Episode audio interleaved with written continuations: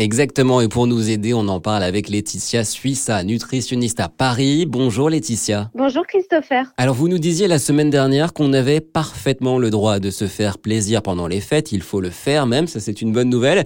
Alors le tout, c'est juste de ne pas en faire trop, c'est ça? Exactement. Après, c'est vrai que pendant la période des fêtes, c'est difficile parce qu'on est gourmand.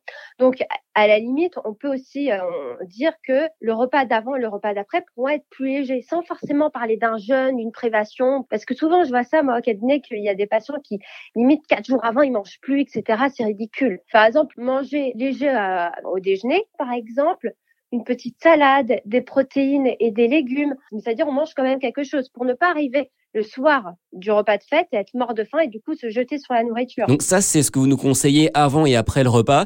Euh, pendant le dîner, maintenant, est-ce qu'il y a des choses à éviter?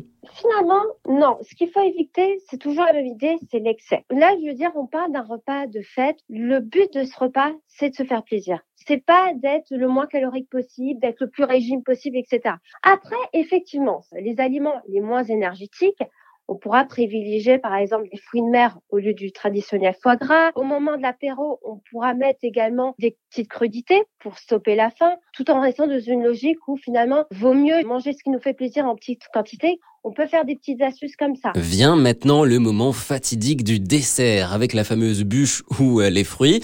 Est-ce que je dois m'imposer un choix? Si vous voulez limiter les calories, si vous estimez que déjà vous avez bien mangé, que vous avez déjà pris de l'apéro, vous avez bu de l'alcool, allez plutôt vers des fruits si la bûche ne vous fait pas plus plaisir. Mais vraiment écoutez vos signaux alimentaires et aussi vos envies. Si vraiment ça vous frustre de ne pas prendre le dessert, prenez-le, mais prenez la quantité qu'il vous faut pour vous faire plaisir. Vous servez un tout petit bout, quitte à prendre une ou deux cuillères, juste pour avoir ce petit goût sucré pour vous faire plaisir et vous arrêtez. Vous n'aurez pas l'impression de faire attention parce que vous avez quand même dégusté euh, cet aliment plaisir. Merci beaucoup, Laetitia Suissa. Je rappelle que vous êtes nutritionniste à Paris.